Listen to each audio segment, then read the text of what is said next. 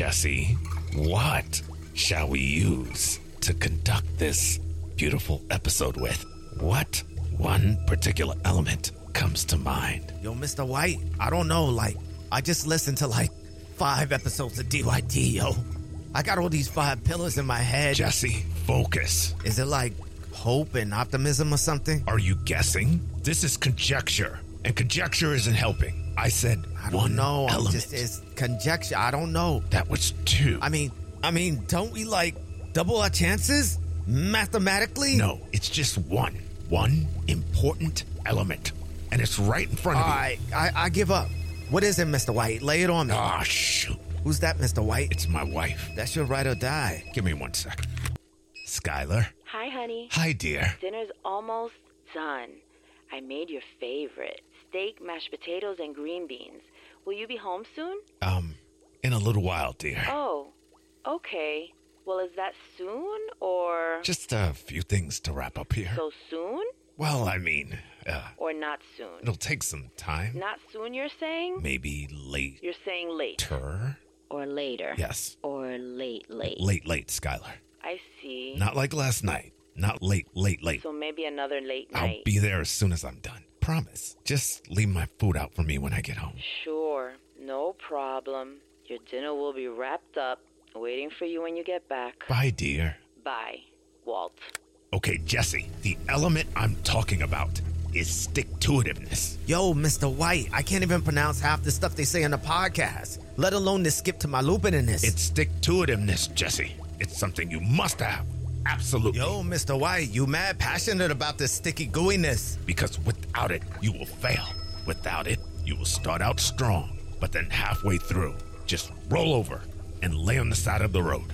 Without it, you have nothing. I'm ready to learn this stick to itiveness, Mr. White, with the quickness. Hit me with it, yo. good. Let's begin. Yeah, Mr. White. Yeah, science. Yo, yo, yo. One, four, eight, three to the three to the three to the six to the nine. Representing the DYD, making bank, biatch. Testing, testing, check. Design Your Decade, an interactive podcast for the modern professional. Welcome to your journey to the C suite. Welcome to episode six of the DYD podcast, your mini masterclass in career building greatness. I'm Roseanne Santos, bilingual keynote speaker, certified Gallup strengths coach, executive trainer, and if you like water, you already like 60% of us. And I'm Rio Rocket, motivational speaker, marketing and brand strategist, actor, entrepreneur. And that's real with an I. The ease of frauds. Of all the skills, strengths, and characteristics we mentioned here on DYD, there is one in particular that, if not mastered, will surely guarantee failure. And that is stick to itiveness. Stick to itiveness, which the dictionary defines as dogged perseverance, persistence, and tenacity. But we define stick to itiveness as not the thing that gets you started, but the thing that keeps you going until you get there. We'll start off by using a common analogy everyone's familiar with joining a gym. You joined the gym because you wanted to get in shape, but maybe you had a deeper purpose, like attracting someone new into your life, Or becoming even more attractive to the person in your life. to compete in a sport, Endurance event. feel better about your overall health. Or to live longer with more vitality. The visual result you wanted is what got you started, but everything else that we named after is your true purpose. That's what keeps you going, giving you the stick to itiveness to reach your ultimate goal. Because when those days arrive that you didn't get enough rest, feeling low in energy, or something interferes with your schedule, and those days will come. it's your stick to itiveness, the voice in your head that says, I'm bringing my ass to the gym and I'm going to stick to my goal, that keeps you going day after day after after. day after day. Stick to itiveness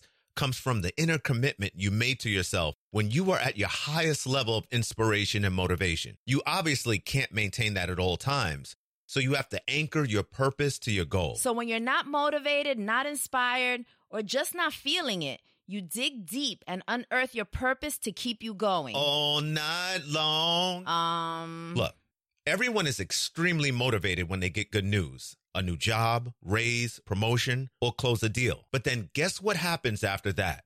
Now you got to work.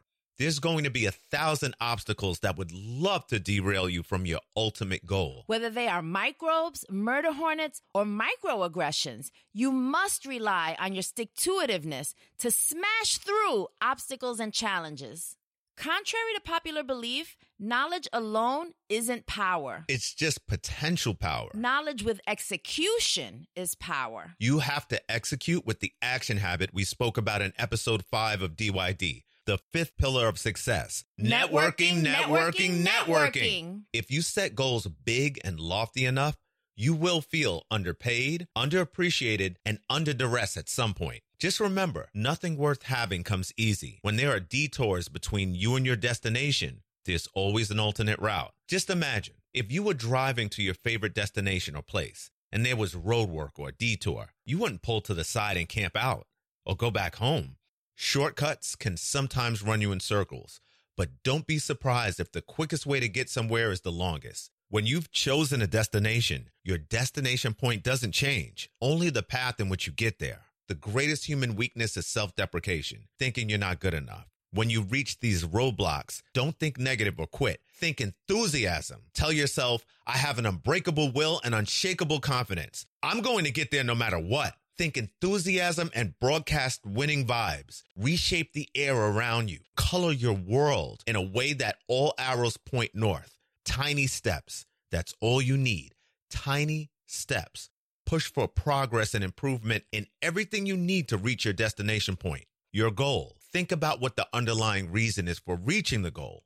We all want money, but what do you want after the money? Stability, independence, financial freedom, or to provide for your family or a loved one. Maybe you even want to change the world. Take a photo of whatever that thing is and put it on the home screen of your phone, your desk, and your vision board. Think about it the last thing before you go to sleep at night and the first thing when you wake up. Look, when I have something in my head that I want that bad, there is nothing on this earth that can prevent me from obtaining it. Some of you encase your goals in suitcases made of unobtainium. In your mind, your goals have to be just right there, so close that you can smell victory. One of the topics that comes up a lot with my clients, or even when I'm doing my speaking engagements, is this idea of being stuck. And I have a list that I go through with people about how to get unstuck. And my very, very first thing that I tell people is they have to have faith in themselves. If you don't have faith in yourself, no one else will. Not the boss that you need to give you the promotion, not the person you're trying to engage to do business with you, not even your kids. You must have the faith in yourself in order to even begin the process of getting unstuck. The other thing that I love to think about when I talk to people about getting unstuck is that I often say, be like Leonardo. And I'm not talking about Leonardo DiCaprio, I'm talking about Leonardo da Vinci. Around the year 1487, Da Vinci drew the Vitruvian Man. It's a beautiful combination of science and art that showcased his deep understanding of proportion and curiosity of the human form. I read this really, really great article about Leonardo da Vinci about a year ago in the Wall Street Journal. And it really just talked about how amazingly curious and creative this man was, drawing pictures of helicopters and airplanes and other types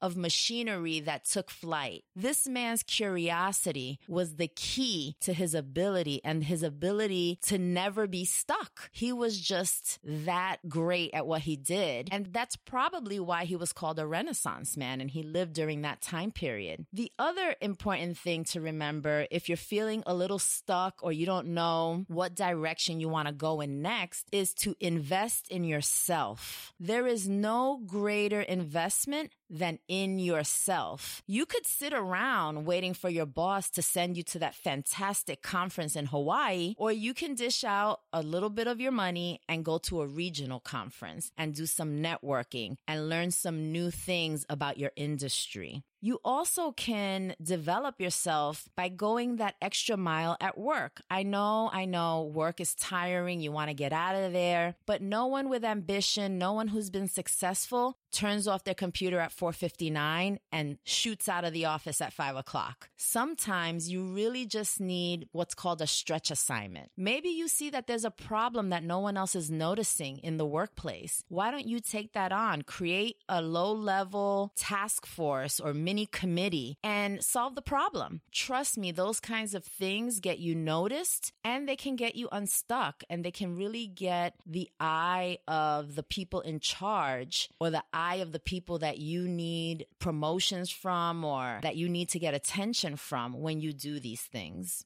We all love popular culture. We all love TV. We all love Game of Thrones. And one of the metaphors I love about getting unstuck is that you need to be a dragon. You need to have that focus. You never see a dragon's flame kind of flail off to the side and never hit its target. When a dragon sets its sight on whatever it wants to burn, it hits the target. No problem. No thinking twice. And you need to have that laser focus. And I may get a little criticism for this, but sometimes you do need to be aggressive. Assertiveness is not enough. And sometimes women are criticized for that, but it's okay to be aggressive when necessary. I think that if you're in the sales business and you're competing, you have to be on the more aggressive side. When you're in a different kind of space, say education, assertiveness may be more important. But the point is know the difference and be okay with whichever strategy you decide on.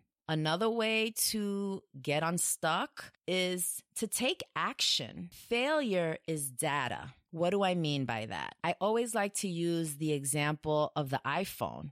Everyone has an iPhone today. I'm pretty sure that the first iPhone that was created is not the one that came to market. Every iPhone has been improved upon. Why? Because the developers saw that there was something wrong or it didn't have the features that the community needed or that the population needed. And so they came up with the iPhone 2, iPhone 3, and now I think we're up to 12. So always consider that when you fall, you get back up and then you think, don't take that step in that direction. Take a different step. The other step where you fell, there was a pothole. You're not going to go that same place, that same route. So think of a new alternative. That's why failure is data. Take your failure, assess it, understand it, and then know how to not make the same mistake again. Trust me, that is surefire way for getting unstuck.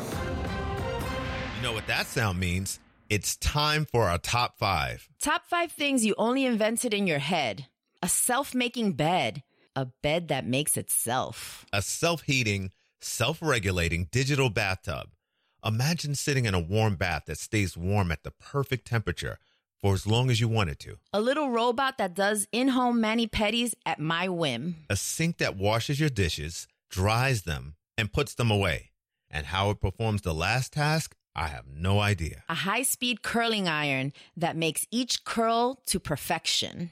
I see a recurring pattern here inventions that only help us out in the home. What's up with that? That's where we need the most help. Here's where some of us need a lot of help clutter in the mind. So let's talk about inner dialogue. Take some time out every day to confer with yourself and tap into your supreme thinking power. It's called managed solitude, and managed solitude pays off.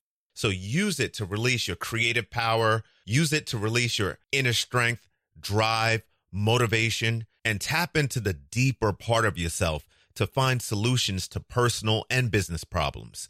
Just spend some time alone every day for thinking and use this thinking technique just like all the great leaders do.